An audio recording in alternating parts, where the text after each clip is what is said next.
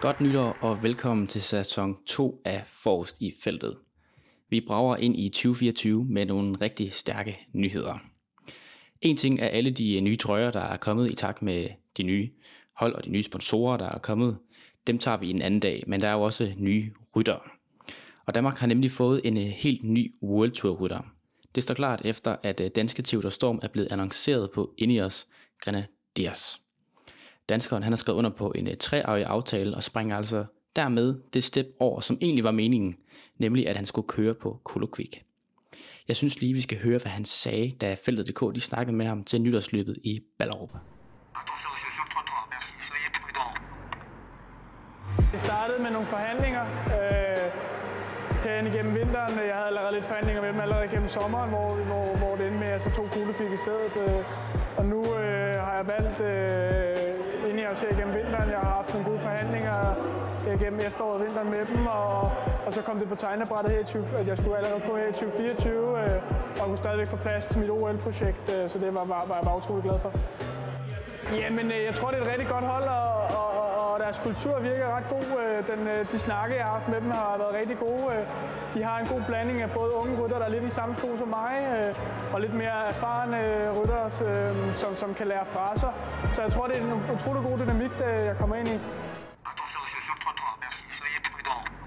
Storm er jo, som vi også tidligere har talt om, og som han selv fortæller, et stort talent på banen, eller han siger i hvert fald, at det er et mål for ham. OL er derfor på tapetet, og det kan man altså til at betyde, at han skal have det som fokus i næste sæson. Ikke nok med, at han også skal være World Tour rytter. Danskeren han kommer til at være en del af det her unge program på øh, Ineos Grenadiers. Og det er altså ikke et udviklingshold, men et program, som hjælper de unge på vej, som de også har haft god, eller rigtig godt held med tidligere med Joshua Tarling.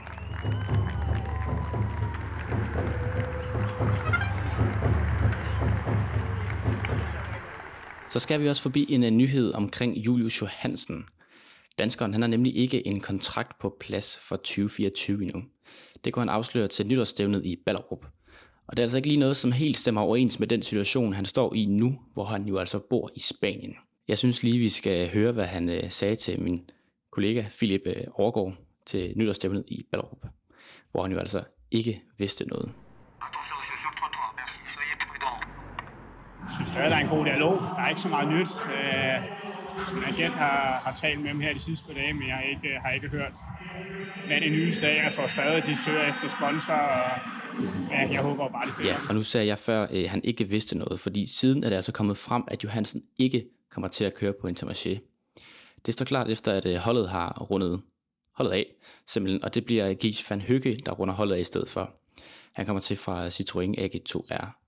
Og øh, Dermed så er han altså ikke at finde på Intermarché næste år, Julius Johansen. Han skal altså finde en anden arbejdsgiver. Og den knap så løse fremtid, den betyder nemlig, at han står i en særligt svær situation. Der er nemlig det særlige, at Julius Johansen ikke bor i Danmark, og når man altså ikke er professionel cykelrytter, ja, så skal man jo altså skære ned på nogle udgifter. Det vil jo komme til at koste ekstremt meget for mig. Jeg er lige flyttet til Spanien, og jeg er rigtig glad for det, at få dem rigtig godt til rette. og bo der et år nu, og ja, vi er færdig med at nu ved jeg ikke, hvad nødt til at sælge, fordi jeg ikke har råd til at bo der. Øh, så jeg sover selvfølgelig i en super svær situation, og jeg håber bare, at, at jeg at jeg kan fortsætte med at, med at, med at være cykelrytter på den måde, jeg drømmer om. Jules Johansen, han vil jo rigtig, rigtig gerne være professionel cykelrytter. Det er også det, han udtrykker over for os. Og det betyder altså også, at han kan være nødt til at gå ned på et helt andet niveau for at øh, holde den drøm i live. Han bekræfter nemlig, at der er snak med danske kontinentalhold. Og et af dem, der kan være en mulighed, det er jo faktisk Colo Quick, som jeg altså lige har sagt farvel til Theodor Storm. De annoncerede nemlig også i forbindelse med annonceringen af Theodor Storm til Ines Grenadiers, at de søger en 14. mand. Så det skal blive spændende at følge, om øh, de to parter kan finde hinanden i sidste ende.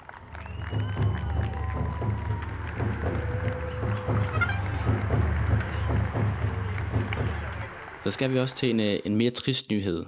For det, øh, jeg tror, det ramte øh, det cykelverden som et chok, da det kom frem her den 31. December i 2023, at Rohan Dennis, den tidligere dobbelte verdensmester, i enkeltstart er blevet anholdt for at dræbe sin kone ved farlig kørsel.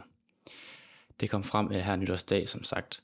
Men selve hændelsen, den skete altså den 28. december om aftenen, og der er altså flere lokale medier, der nu melder, at det skulle være sket efter et skænderi, hvor konen Melissa Hoskins angiveligt, eller nu Dennis, angiveligt skulle være ind på kølehjelmen af bilen, som Dennis kørte. Senere der døde øh, Melissa Dennis af sin kvæstelser, og Dennis blev altså senere anholdt, altså Rohan. Han er dog løsladt øh, på kaution, og han skal møde i retten den 13. marts, hvor retten skal afgøre, hvorvidt han er skyldig eller ej. Og det er en øh, meget, meget svær sag at tale om, og det er også sparsomt med detaljer, men sikkert er, at det i hvert fald er dybt tragisk, at Melissa Hoskins Melissa Dennis, som jo var gift med Rohan Dennis, altså nu er afgået ved døden. Hun var nemlig også selv en øh, ret habil cykelrytter. For hendes vedkommende, der blev det nemlig til en øh, VM-medalje i 2015, hvor hun vandt øh, VM i holdforfølgelsesløb med de australske kvinder på banen. Og når vi siger øh, drab, så skal det jo altså forstås, at det både kan være forsætteligt eller uaksomt. Og det er formentlig det, som retten skal tage stilling til med de beviser, som politiet de kan fremvise. Der skulle angiveligt have været overvågningen, der har filmet episoden, og som sagt, så ved vi ikke helt præcis, hvad det er, der er foregået, og derfor skal vi heller ikke drage nogen konklusioner på, hvad der er sket. Men en ting er sikkert, og det er, at Rohan Dennis er blevet anholdt, at hans kone er død, og at han altså er blevet anholdt for at have øh, forårsaget hendes død ved hjælp af farlig kørsel. Vi følger selvfølgelig øh, serien øh, tæt, og så må vi se, hvad der kommer frem videre.